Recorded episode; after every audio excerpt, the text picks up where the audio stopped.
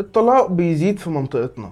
خبر يمكن مش جديد، بس الجديد المرة دي ان مجلة بحجم الإيكونومست شافت فيه قضية تستحق ان يتسلط الضوء عليه.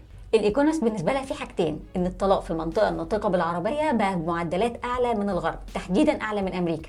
تاني بقى حاجة ان كمان الطلاق بقى قرار الست اكتر من الراجل. هو صحيح ان الراجل لو قال انت طالق فالجوازة بتنتهي، بس بالنسبة اللي بيحصل دلوقتي ان القرار بقى في ايد الست، بمعنى ان الست هي اللي بترفع قضايا الطلاق اكتر من الرجالة. زادت ارقام الطلاق بمعدل الضعف. في بقى في المغرب فالطلاق فيها قدام المحكمة، هناك بقى نص القضايا بيرفعها الستات، يعني زي ما الراجل بيرفع قضايا طلاق فالست بترفع قضايا طلاق. بالنسبة لدول تانية زي لبنان والكويت وقطر والامارات وغيرهم بقت الطلاق فيها بمعدل التلت، يعني تلت الجوازات بتنتهي بالطلاق. فخلاص الست حتى ما بقتش خايفة من لقب مطلقة.